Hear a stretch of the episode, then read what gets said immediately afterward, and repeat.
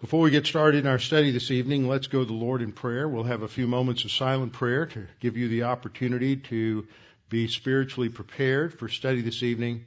Then I will open in prayer. Let's pray.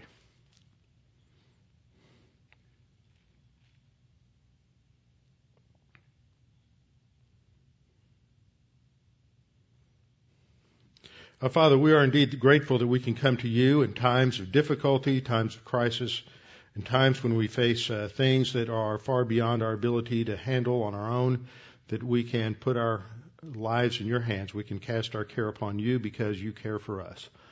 And Father, we're indeed grateful and thankful that uh, Cliff Beveridge's house and the church did not um, get burned up in this fire. We're also pray for Rick and Amy and their house. We pray for their safety. We pray for their house, that they, that will not come in the path of the fire. Father, we also pray for others who are facing uh, tremendous challenges as uh, they face the loss of home. And we pray that those believers who are around them will be able to encourage them, strengthen them, and help to uh, minister to them, them during this time of need. We know that there are many, probably several folks in this congregation who have homes or family who have homes in the affected areas.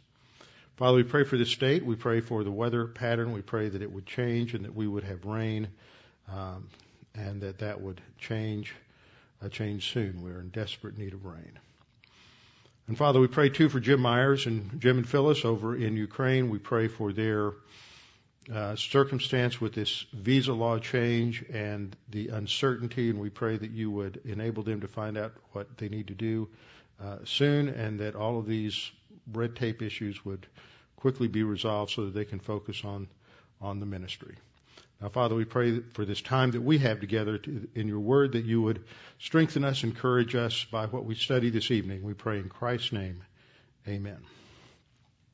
Okay, in our study in Acts, we've come to that episode in Acts chapter 4 when Peter and John have been told by the Sanhedrin that they are not to uh, heal or proclaim the gospel or teach in the name of the Lord Jesus Christ.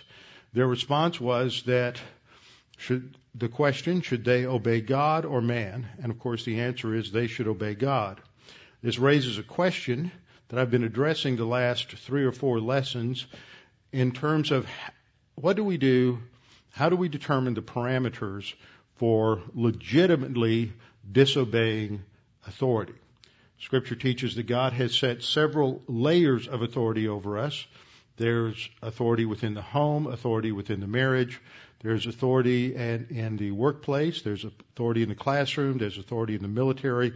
Everything in life, every endeavor in life involves some sort of authority. And all of this goes back to the way God designed things. There's even authority in the Trinity. There's authority in the Godhead. I started to address this some last time. I think I got a little sidetracked as I was talking about some, some other aspects of this. But I was talking about the fact that within a, the Trinity itself, there is authority. God the Father, God the Son, God the Holy Spirit share the same essence. The Trinity speaks of one God, a unity. And the word that is used in Hebrew in the Old Testament to describe the unity of God, as we have in the passage that is known as the Shema in uh, Hebrew, uh, Deuteronomy 6 4, the Lord our God, the Lord is one. That word translated one there is the word echad, which is the same word that is used uh, when, when a man and a woman come together and are one flesh. So it is a word that doesn't mean a singularity, but a unity. And there is a, another form of that word uh, in Hebrew that emphasizes a singularity aspect. But there are a number of times in in the uh, Hebrew scriptures where you have have echad speaking of, for example, one people. It's a unity that has within it a multiplicity. And so when we speak of God as being one, He is one in terms of a unity. There is one and only one God, but that God exists with three persons. Now that seems odd to people who are not Christians. It seems uh, different. It's one of those doctrines you have to take by faith uh, when you're young and you're a new believer. But as you grow and mature and begin to study the doctrine of the Trinity in Scripture, it becomes clear for a number of reasons, and I've gone into this in detail in other studies, that it is a it's it's a necessity, and it answers a number of different questions. One I was focusing on last time, having to do with the, just the issue of authority versus tyranny, is that if you have authority as it functions within a trinity, you don't have a tyrannical authority as you do in a solitary or unit, uh, unitary monotheism such as in Islam. In Islam, you go back before the creation of the universe, and Allah sits back there in eternity past all by himself. He's all alone. He's eternally all alone. So there is no concept of an eternal relationship or a God who can be eternally a loving God. The word love is never used in the Quran with reference to Allah. Allah is not a God of love. This is works itself out within Islamic, uh, within the Islamic religion in the way they view authority. Authority is tends to be tyrannical. Authority in the home is not an authority where there is a mutual equality plus a role distinction. It is simply the male who is the dictator within the home, and the wife is somewhere uh, down the pecking order, somewhere below the goats and the sheep. And there's a reason for that. They can only have a vertical flow of authority, which is not precisely the way it's presented in Scripture. In Scripture, you do have authority and a um, uh, the one who is in the leader for example, within the Trinity, you have the Father, who is the leader, and the Son can do nothing unless the Father allows it, but it is not based on the fact that the Son has less of a nature or somehow unequal in his being or his person to the Father. So that the Father is fully God, the Son is fully God. There's nothing that makes up the uh, essence of the Father the, and the person of the Father that is lacking in the Son. The Son has nothing that is lacking in the Father. They are equal in every aspect, but nevertheless, God, there is the recognition that within a multiple, within a multiplicity of persons, there must be one in authority and one who is designated as the, as it were, to use a modern phrase, a project manager. One who gets the job, sees that the job gets accomplished, and then someone who is delegated with certain responsibilities in getting the job done. And so within the Godhead, within the Christian concept of the Trinity, you have an understanding that authority isn't something that gets created by God to somehow handle sin or the problems of sin or it's somehow related to the creation, but it is something that is inherent to the essential structure of God Himself. So that authority is a good thing in and of itself because it's part of the Godhead. It's part of the operation, the social operation, we might say, of the three persons of the Trinity. There is an eternal society within the Trinity. So that in eternity past, the Christian God has an eternal object of love. So that God the Father eternally loves God the Son. God the Son eternally loves God the Father and God the Holy Spirit. God the Holy Spirit eternally loves God the Father and God the Son.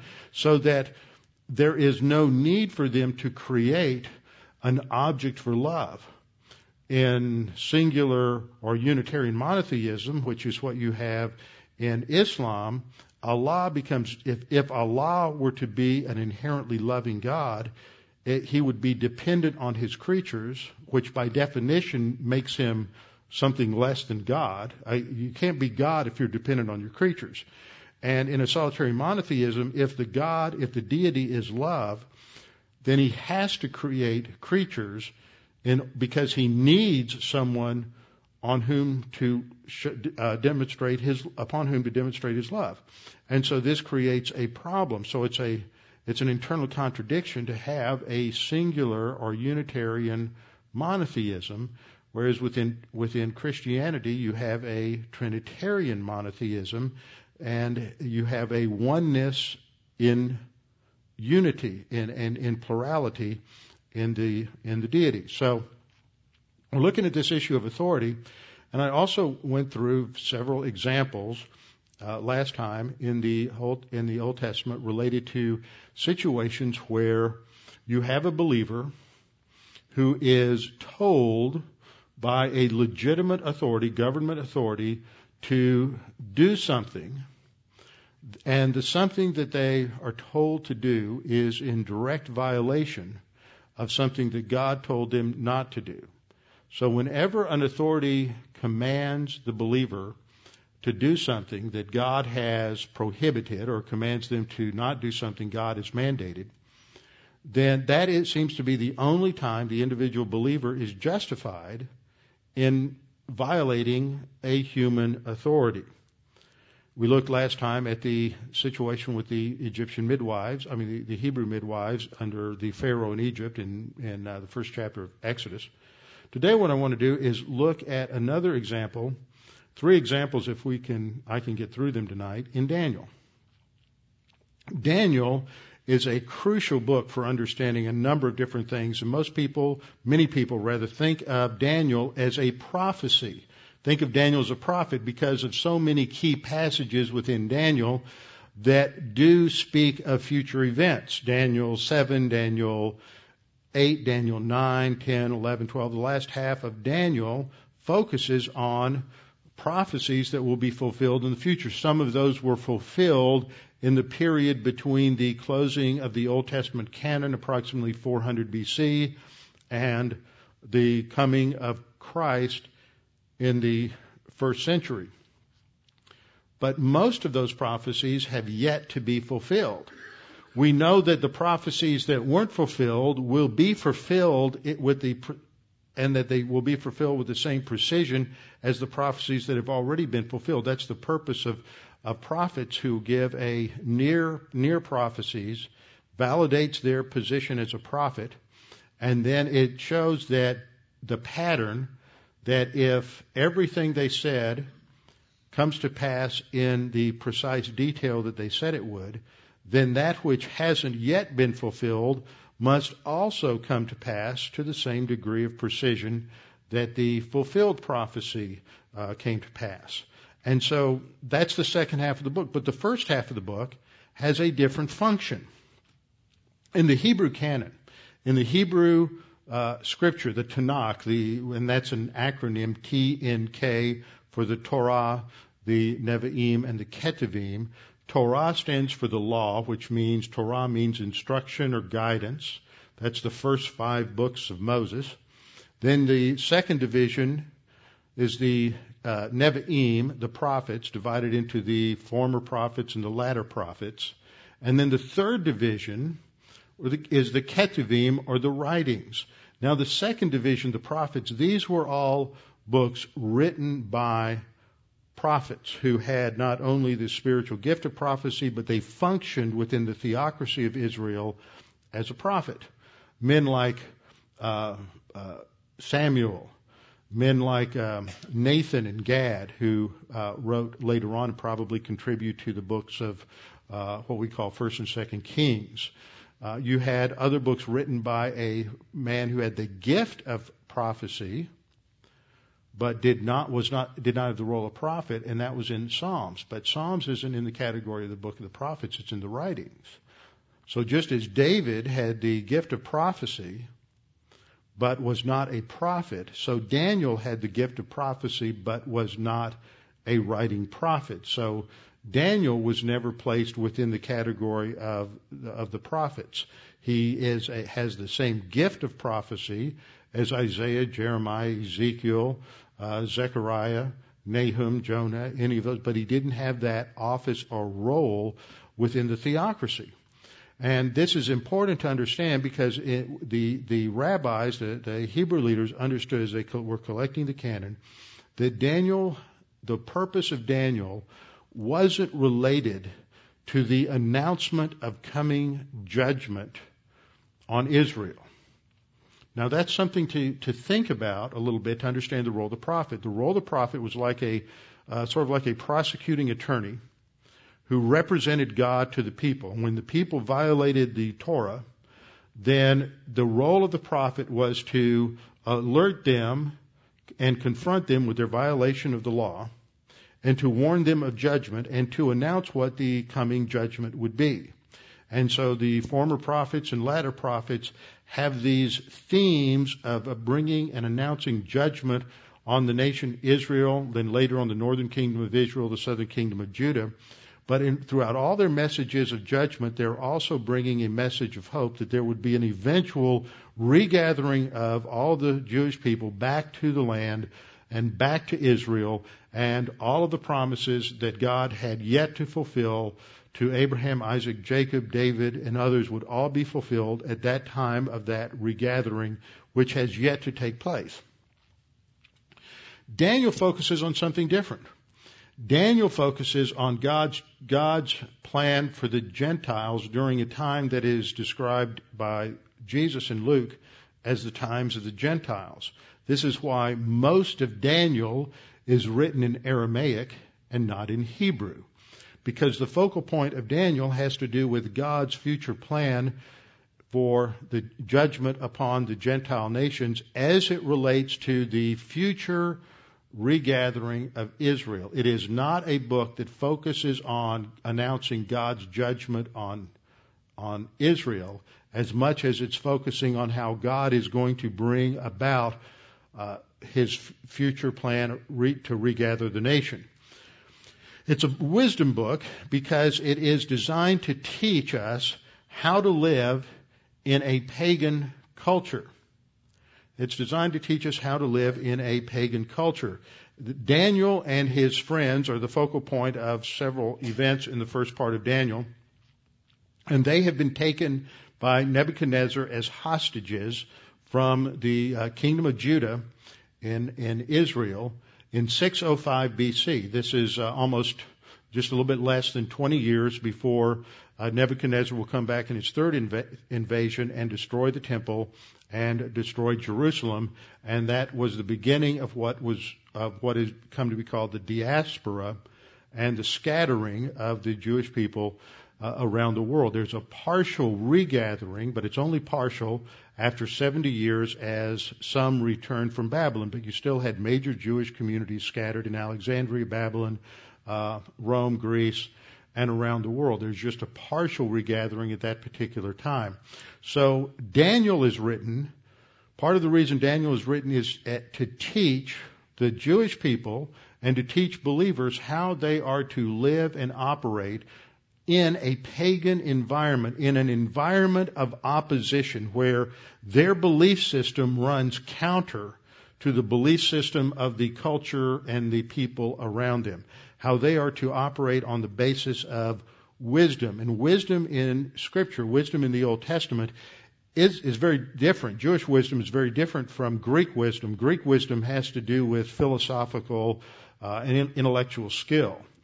But wisdom in, for the Hebrew was very practical. It was down to earth. It had to do with with uh, practical living skills, so that what you produced in life was something that was of value and it would have eternal value because you were living on the basis of God's word. It was the fear of the Lord that is the beginning of wisdom. So chokhmah in in uh, Scripture is this idea of skillful living, and that's really important to understand when we look at Daniel and Hananiah, Azariah, Mishael, the Hebrew names of his three friends.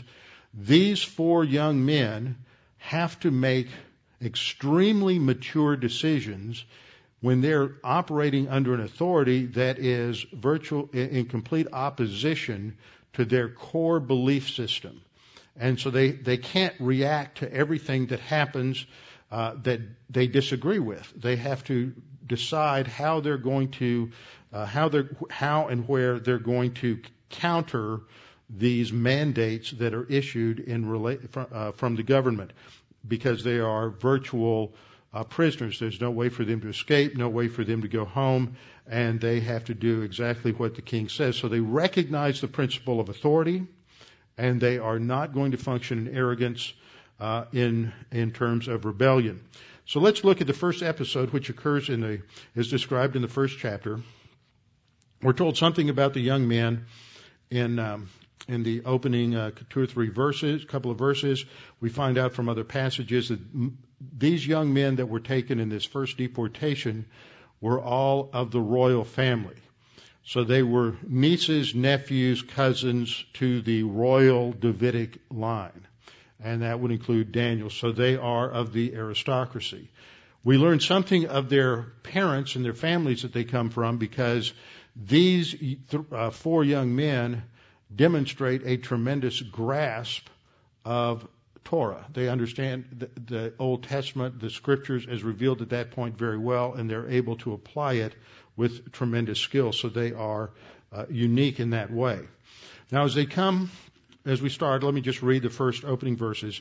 In the third year of the reign of Jehoiakim, king of Judah, Nebuchadnezzar, king of Babylon, came to Jerusalem and besieged it. And the Lord gave Jehoiakim, king of Judah, into his hand with some of the articles of the house of God, which he carried into the land of Shinar, to the house of his God. Now, it's, that's an interesting reference to the land of Shinar because it takes us all the way back to the first use of that term back in Genesis chapter 11 when Nimrod uh, leads a rebellion against God and he gathers his followers together at Babel on the plain of Shinar, and there they're going to build the Tower of Babel. So that Babylon in Scripture is first and foremost a literal historical city. But because of the, its founding, because of its history, it is used by scripture writers as a picture of the highest and best that human viewpoint presents. It represents everything that man is in opposition to God. And so there's always this contrast in scripture between Babel, the city of man, and Jerusalem, the city of God. And Babylon represents everything that man believes and supports and advocates in hostility to God. And so here you have these four young men who are taken as captives to Babylon. They are taken into the heart of the enemy's capital where they are going to be re-educated, where they are going to be brainwashed, where they are going to uh, have every all of their ideas overturned and be retaught so that they can be uh, so that they can function effectively as bureaucrats and administrators within the government of, of Babylon. And so that's a tremendous picture of how the believer in the Lord Jesus Christ is living in the devil's world. We are surrounded by a hostile system of thought, which the New Testament describes as the cosmic system. There are various different manifestations of the cosmic system down through uh, down through the centuries, because the cosmic system represents various philosophies and religions of man. So it always manifests itself in some form, but it always has certain characteristics. And the two foremost characteristics are arrogance and antagonism. Arrogance, because it emphasizes man as the center and basis of all thought, the, the ultimate determiner of truth and right and wrong, and uh, antagonism to God, because all human viewpoint systems are inherently hostile to God, even though many of them seek to wrap themselves in the trappings of Christianity when there is a large presence of Christians there. It's not any different from um, various other various world religions such as Muslims. When Muslims are in a culture and they're under about two percent of that culture, then they keep their they keep very low visibility. They don't necessarily dress the way uh, they they would in a Muslim country. They want to blend in, get along, go along, and not create any any kind of opposition until they reach a certain percentage within the culture. They get up around six or seven percent, then they begin to uh, assert themselves. They begin to dress in a distinct manner, uh, and they begin to uh, push against the uh, culture that they're in in order to get it to change to accept them more and more. And then as they move into higher and higher percentages, the ultimate goal based on Sharia law, based on the uh, Hadith and the Quran, is to completely subvert and take over, uh, take over the culture. That is all part of jihad, which is something we should be thinking about this week as we're all going to be reminded to one degree or another about what took place on 9/11 10 years ago. And it was, uh, and we there are uh, uh 10 years ago. I remember predicting that probably within a de- decade we would be uh, wanting to forget 9/11. We would want to minimize the role of Islam uh, in 9/11, and so you have and the role of terrorism. And so you have these forces in our culture today that are doing exactly that. They are wanting to take the war terrorism vocabulary uh, out of uh, out of the public eye. They're wanting to uh, not talk about the fact that uh, all of the men that flew the planes into the towers on 9/11 uh, believed in Islam. They believed in a literal Islam. Now, the interesting thing is, you get this cultural opposition that we have today to Christianity and to religion, and what it wants to do is use this term fundamentalism as a negative label to put on anybody who believes in a literal interpretation of their religious writings. So you have the, the Islamic fundamentalists. And so that term is used. Now you have the term, you've had the term Islamofascist and Islamist. All of it relates to Islamic fundamentals. What do they believe? They believe in a literal interpretation of the Quran. And the literal interpretation of the Quran teaches that their role is to take over the earth and they can lie, they can deceive, they can do whatever they want to. They show one face to those who are within the house of peace, those who are uh, Muslim, and they can show another face to those who are outside of, of the house Dar es Salaam, the house of peace, and looking at the those who are not Islam, they can lie, they're, they're justified, the end justifies the means to say and misrepresent and deceive those outside, the, outside of Islam, say anything they, they, they want to. That's literal fundamentalist Islam. Now people say, oh, well, you Christian fundamentalists want to do that. And today, and in this coming year, uh, you're going to hear more and more writers in the uh, liberal press who are going to say, oh, look at these evangelicals, these dominionists. There's about 1% or less, probably less, probably less than half of 1% of all uh, evangelical Christians believe in some form of dominion theology, trying to create some sort of theocracy on earth. And they're minimal. Nobody pays attention to them. They're, they're just on the margins. Unfortunately, due to the fact that we've got some politicians who don't quite understand theology, who have allowed some of them to be in some positions of influence that's given some ammunition to uh, those who are basically hostile to to Christianity and to conservatives. So they're blowing this out out of proportion. And uh, there was even uh, a book by Kevin Phillips that came out in the uh, first Bush administration called American Theocracy. He had three sections to the book. One had to do with oil business, one had to do with economics, and one had to do with how these terrible evangelicals wanted to establish a theocracy. Now, I'm not an expert in the oil business. We say all in Texas. I'm not an expert in the oil business, and I'm not an expert in economics. But I consider myself something of an expert in church history.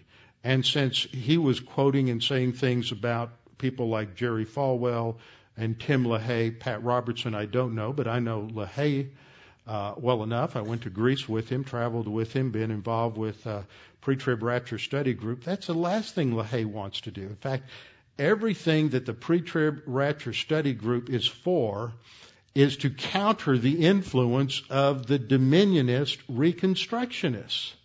And yet you have these idiot liberals who don't know a thing about God or Christianity or theology who try to make any Christian a, a, a theocrat. It's just like, it, it's kind of like the Romans as represented by Pontius Pilate. Jesus, are you a king? They're saying you're a king. Now, if you're a political king, you want to have a kingdom in this earth, then we're going to have a problem. Jesus said, well, you know, my kingdom is not of this earth. Okay, fine. We don't have a problem. But because of the pressure from the Jewish religious leaders, Pontius eventually gave in gave them a choice between Barabbas and Jesus, and they chose Jesus to get crucified, and Jesus was crucified. But, you know, it's the same issue, is that Christianity is not here to establish a kingdom of this earth. That is fundamentalist Christianity. And, and fundamentalist Christianity says, love your enemies as, your, as yourself. Fundamentalist Christianity says to turn the other cheek, which is a, actually an idiom for not taking offense easily. It's not a literal statement of turning the other cheek. I don't think there was a problem of people walking around slapping other people on the cheek in first century Judea. It's an idiom for uh, not ta- easily taking offense at things, not being ready to react in anger when somebody says something you disagree with. You're, you're, you're, because our goal isn't to establish a Christian state. And no one within evangelicalism, outside of this extremely irrelevant minority, uh, one of the most influential writers in that camp was a man named Rousas John Rushdoony. He has some very nice, interesting things to say in, in some aspects of his analysis of culture and the Mosaic Law. But as several writers have noted, all of those who have been influenced by Rushdoony could be gathered together inside of a phone booth. He really hasn't had that broad of an influence, and neither has this whole Christian Reconstruction uh, Reconstruction movement. So, what you have today on, uh, among the liberals and the non-Christian is this pressure, and there's always this pressure. There was this pressure on David and I mean Daniel and his friends. There's this pressure on Christians to conform to the world's set of standards and the world's way of thinking. But just as God called out Israel for to be a counterculture in the ancient world, God has called out Christians to be a counterculture in the world today. So there's always going to be opposition to what we're doing because it's opposition to God. Jesus said, if they hated and persecuted him, we can expect that they would hate and persecute us as well. And so we're living in the devil's world. The devil's world is dominated by these two ideas uh, arrogance and antagonism to God. We see that evident in, in Babylon. Babylon is the picture in the scripture of all of this. So these guys are brought into Babylon and they're going to be retrained. They're going to be re educated completely. They're going to be brainwashed by the best that the best educators that the Babylonians have. And so they're put under the uh, leadership, the uh, leadership and control of Ashpenaz in verse three, who's the chief eunuch, and it's his job to present them as as excellent civil servants operating under the authority of the Babylonian gods in uh, in Babylon. Now, just as a side note, one of the things that you see in some of the friezes from uh, uh, from Assyria is that when you see the king out on a hunt, for example, you see a frieze of the king on a lion hunt, there'll also be a smaller image nearby of the god on a lion hunt. Because what the king does is what it imitates what the god does, and what the god does imitates what the king does, and it's a way of expressing that the king is God, that the state is God, the state is the ultimate determiner of right and wrong. And so this has to be inculcated within the these young men. So in verse four we read uh, that they had they looked for these young men in whom there was no blemish, but good looking. There's always that emphasis on being attractive. People don't look past your attractiveness often to see the flaws. Men who are good looking, gifted in all wisdom, possessing knowledge and quick to understand. So they've got a high IQ, they're quick to learn, they're quick to put things together, and they have the ability to serve in the king's palace, which means they have to have a measure of humility. They have to have authority orientation. You can't get anywhere in life without it. And you're not going to function in a bureaucracy or a hierarchy if you don't have humility. Whenever you work for somebody, you need to be in a position where you are going to say yes or yes or three bags full whenever they make it clear that that's what you're going to do, even though you may not uh, agree with it. And you just have to learn to step around that. And this is one of the reasons that going into the military is such an excellent career choice or option for a lot of young men is they need to have a little enforced humility so that later in life those uh, lessons will pay off. So th- these are young men are picked because they already have humility. And so they're going to be taught the language and the literature of the Chaldeans. Now, there's an interesting connection between language and worldview. And I, I know this in observing people who are uh, bilingual or trilingual or multilingual, and that, that their personalities and their expressions will change completely when they shift from one language to another. And languages are often uh, developed, and there's a there's a symbiotic relationship between the language and the belief systems of a culture. And so they're they're going to be taught the new language. They're going to reflect uh, the thinking of the Chaldeans. And uh, the first thing that they're going to do is they're going to come under uh, under the category of the king's the king's diet. Look at verse five. And the king appointed for them a daily uh, provision of the king's delicacies and of the wine which he drank.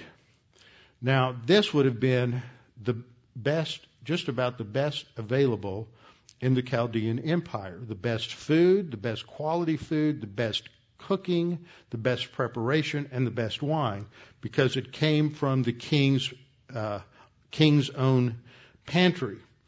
And so he's going to make sure that they are well fed and well nourished.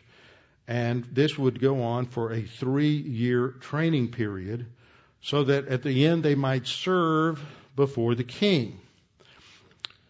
Now, that's, that's just kind of your summary introduction. Then in verse 6, we're going to zero in on these four young men. The writer says, Now from among those of the sons of Judah were Daniel, Hananiah, Mishael, and Azariah. To them, the chief of the eunuchs gave names. Now, there's a significance to this renaming. Their original names in Hebrew all had something to do with God and the worship of God. Uh, notice that at the end of Daniel and Mishael, you have that final prefix El, which indicates, uh, which is the generic term for God in Hebrew. The last syllable in Hananiah and Azariah is the first syllable in the proper name for God, Yahweh. So these are names that related to God's power, serving God, their dedication to God, and they're going to be renamed with names that reflect the gods of the uh, of the Chaldeans. So we're told that um, Daniel is renamed Belteshazzar, Hananiah um, is renamed Shadrach, Mishael is renamed Meshach, and Azariah is renamed Abednego. And each of these names reflects something about the Babylonian Babylonian gods. But they don't make an issue out of that. The the boys accept that. They're they're renamed. Verse 8, we're told, but Daniel, this is kind of an aside, but Daniel purposed in his heart, this is a volitional decision in his mind, that he would not defile himself with the portion of the king's delicacies. He's not going to make an issue out of the fact that he's being renamed, but he is going to make an issue out of the dietary requirements. Now, is it, is it a theologically and culturally significant thing that these boys were named with names that honored uh, the God of Abraham, Isaac, and Jacob? Yeah, that's that's culturally important. It's theologically important, and it's an important aspect of their faith. But they're not making an issue out of that. The reason is there's no place in Scripture that says you have to have a name that honors God. You understand what I'm saying here? There's no place that says you have to have a name that, that if you're a believer in God, you have to have a name that reflects His name, El or Yah or something of that nature. That's great. That's wonderful. That's part of their expression of their faith. It's something that they felt was extremely important, but it's not a hill they're going to die on. You can't die on every hill. Now, I know some of you, there's no hill too small to die on, but um, we can't waste our energy like that. They recognize they can't fight that battle because there's no specific, direct mandate from God that you have that kind of a name if you're a believer. But there is specific mandates from God that they eat a certain way.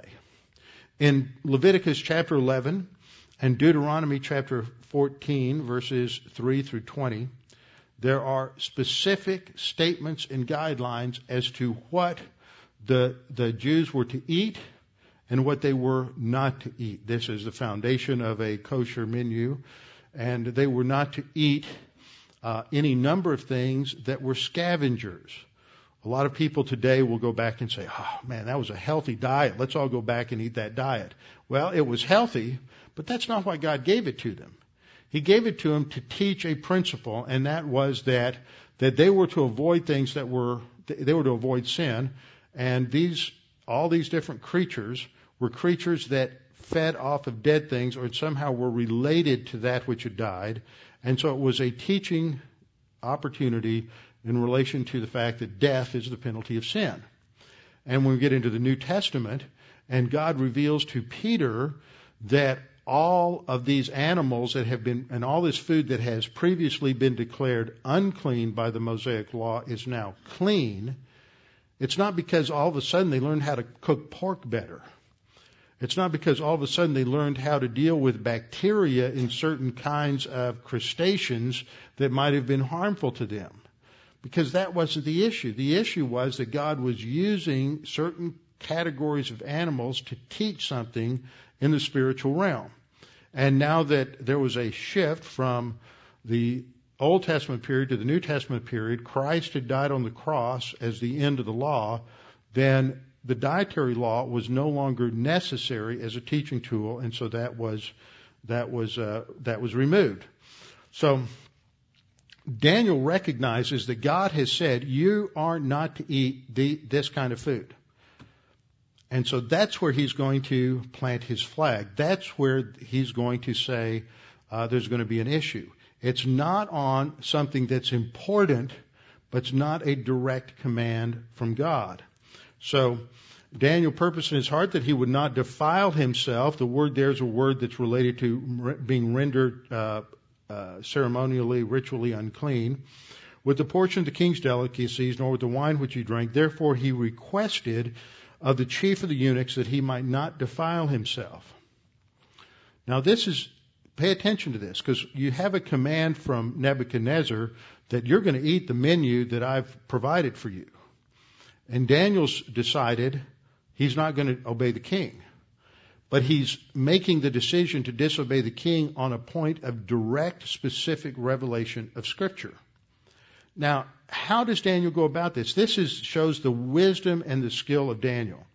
Today we live in a time when there's so much uh, fragmentation, polarization in our country and among a lot of uh, a certain class of conservative Christians I hear rumblings about, well, what do we do if uh, the federal government begins to intrude on our constitutional rights as guaranteed by the Bill of Rights? What do we do if the IRS comes in and says says that uh, oh we're going to start taxing your church because you say things about you, you say that homosexuality is a sin, or you teach that uh, uh, Christ is uh, Christ is God, or you teach that people are, who don't believe like you believe are going to go to uh, lake fire. This is hate speech.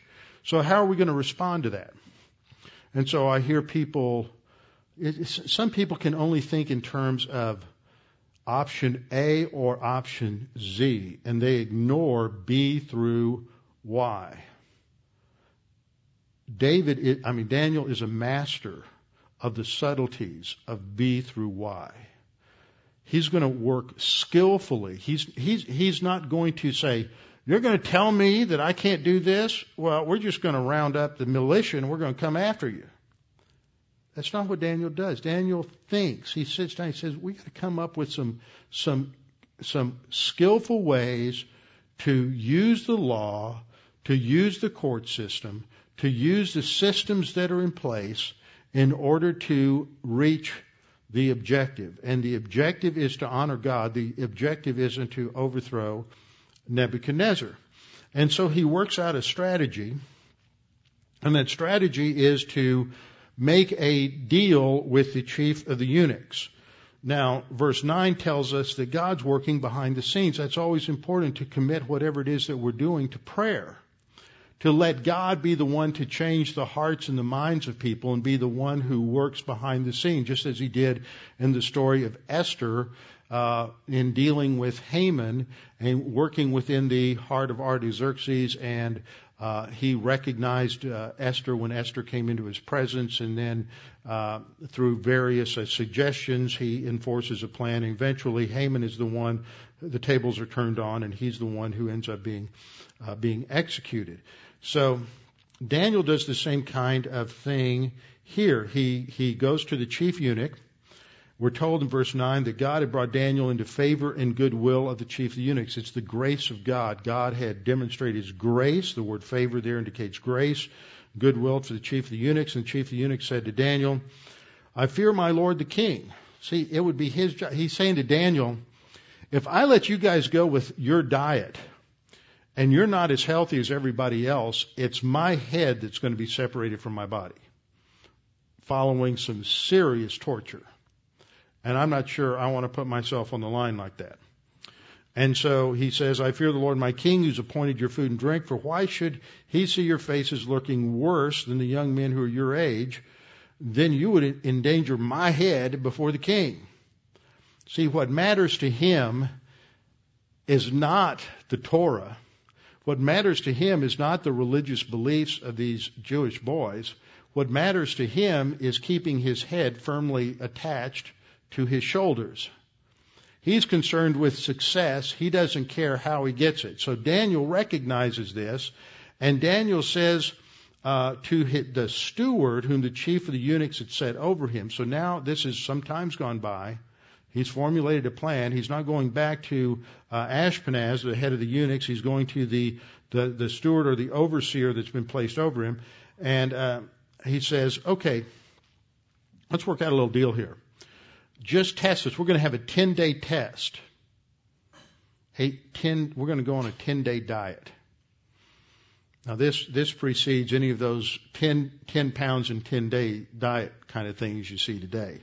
And, uh, Daniel says, we're, we're going to have a test. Let us, give us the vegetables to eat and the water to drink. We're going to eat kosher.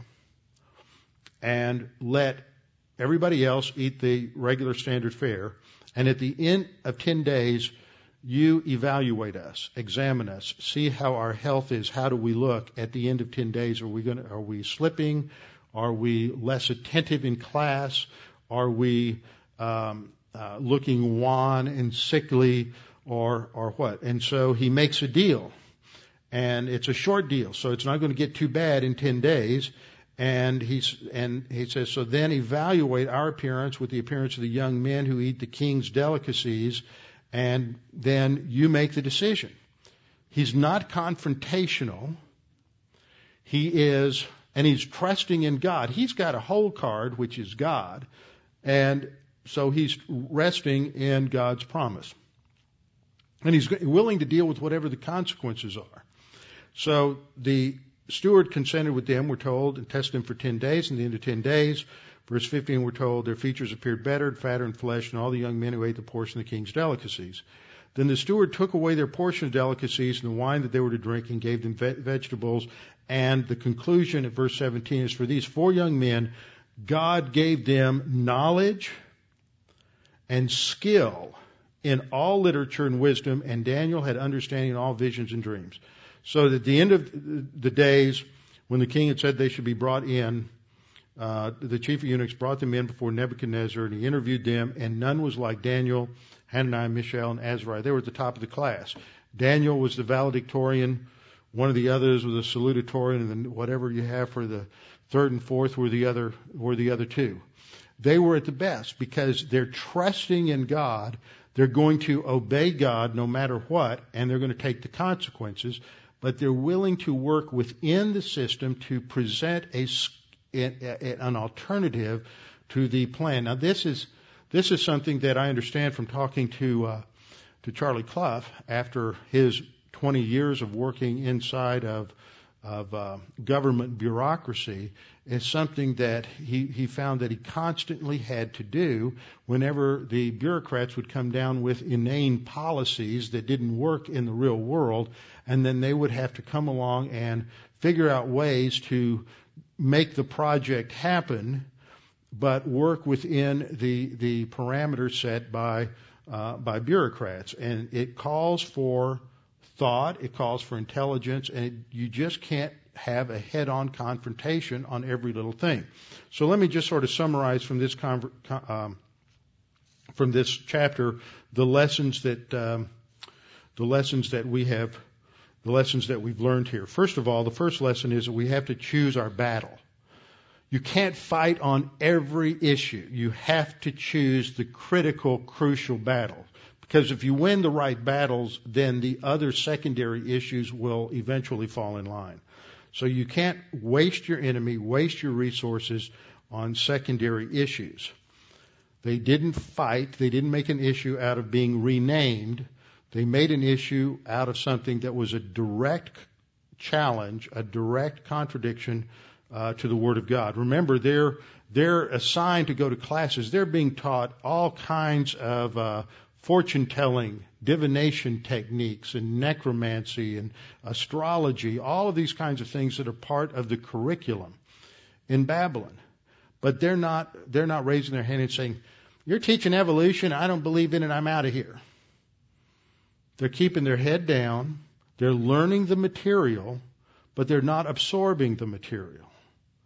And so they can become skillful within the context of the Babylonian culture without being uh, swayed and brought over into the Babylonian culture. And this has great application today because in many contexts we're going to be working within corporations. You're going to be uh, teaching curricula in school. You're going to be a student in school, perhaps, and you have to learn how to uh, stay in a position of respect for authority in non essentials, learn the material, but without necessarily being rebellious towards that authority and utilizing skill and wisdom in the process.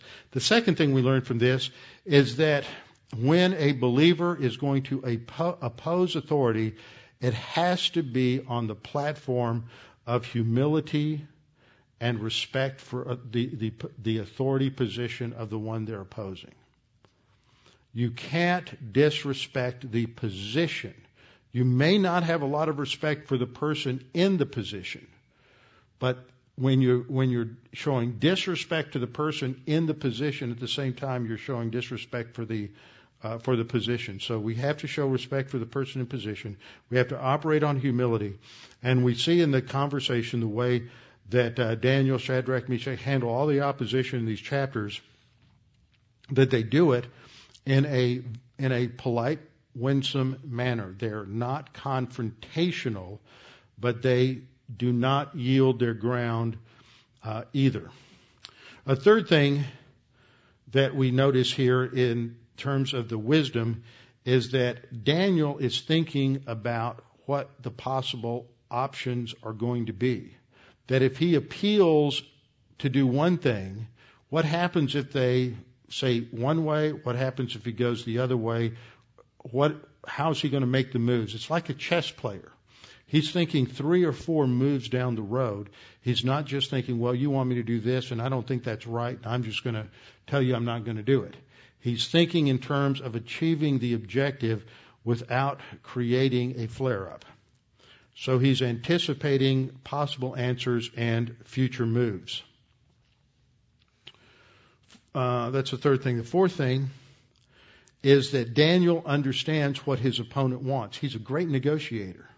He understands what the the uh, the, the Babylonian government wants out of them, and he's making a deal where he says, "We'll give you what you want." But we're going to show we can give you that better if you do it our way than your way. Just give us a little test. So he's, he understands the mentality of the opposing system so that he can use it against them. It's like cultural, uh, cultural martial arts where you're, you're using the energy of the opponent and redirecting it against them. So this takes a certain knowledge and thought and sophistication in terms of understanding the opponent's weaknesses. It's like uh, Sun Tzu said, you have to know your enemy.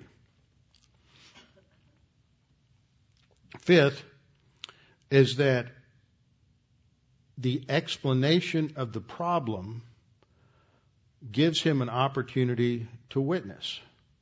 It gives him an opportunity to demonstrate that that the diet of their God is superior to the diet of the Babylonian gods. It gives them an opportunity to show that if they do it according to the God of Abraham, Isaac, and Jacob, they will have greater success than if they do it according to the principles of the gods of the Babylonians. But they're not rubbing anybody's nose in it. They're not forcing that. If, if we look at the pattern that takes place here in Daniel chapter 1 with their training, in Daniel chapter 2, there's Daniel's, I mean, Nebuchadnezzar's dream where he sees the, um, um, uh, sees the image and, uh, uh, everyone coming to, to worship the image, and the image represents different kingdoms in time, and then the image is knocked down. Uh, it's only Daniel who's able to come and properly interpret, tell him what the dream was, and interpret the dream. And the third chapter, which is the next episode we'll look at, when you have the episode with the fiery furnace, Nebuchadnezzar builds this enormous uh, statue of himself that's 90 feet tall and uh, nine feet around and um, da- Daniel, I mean Shadrach, Meshach, and Abednego are the focus there, and they disobey the king. They're not going to bow down and worship to it, but they don't make an issue out of it. Uh, but each time, what happens is there's an increasing witness towards Nebuchadnezzar. After the episode with the, with the, when he sees the image, he begins to realize that the real controller of history is God. In Daniel chapter three, uh, he sees that, that God is going to deliver his servants. And when he looks inside the fiery furnace, he sees uh, that, that Shadrach, Meshach, and Abednego have not been burned up. In fact, there's a fourth person in there that looks like the Son of God. Then when you get into Daniel chapter 4, Dan, uh, Nebuchadnezzar has this other dream, and this is the one that predicts that he will be insane for seven years. And at the end of that time, his sanity returns and he recognizes that God is sovereign and God is God and he's not God and he's not sovereign. And so I believe that Nebuchadnezzar becomes a believer at that point. He, he recognizes and submits himself to the authority of God. And so all of this begins about 40 years earlier with Daniel, Shadrach, Meshach, and Abednego, Azariah, Hananiah, Mishael, when they're 14 years old. And it takes 30 or 40 years to come to the end result with, Nebuchadnezzar. And so it's not, they're not looking for, to, in, a, in a, instantaneous results in overturning the culture of opposition. So that's just a starting point I was going to try to get through all three episodes in Daniel tonight, didn't do it, but we're set up. Next time we'll come back, and I think I can do the next two pretty quickly in um, in one night. But the lesson we learn here is that when we dis, when an authority is demanding of us obedience in something that is a direct violation of God's mandate, then direct confrontation and opposition isn't always the only option. We have to look for other ways through the utilization of prayer and dependence upon God's promises to turn the tables and to work within within the system and not compromise uh, our core beliefs. Father, we thank you for the opportunity to look at this study this evening, to recognize that you are indeed the authority over all of human history, and that uh, Obedience to you ultimately, leads to a life of blessing and a life of uh, happiness and meaning. Even though, uh, as we stand for you, there may be times that shorten people's lives because of persecution. Nevertheless, you are in control. We're thankful we have a salvation that is based on faith alone in Christ alone, and that all of our sins paid for and that we can just trust in you to provide the solution for the sin problem, and that you have provided that in Jesus Christ. And we pray this in Christ's name. Amen.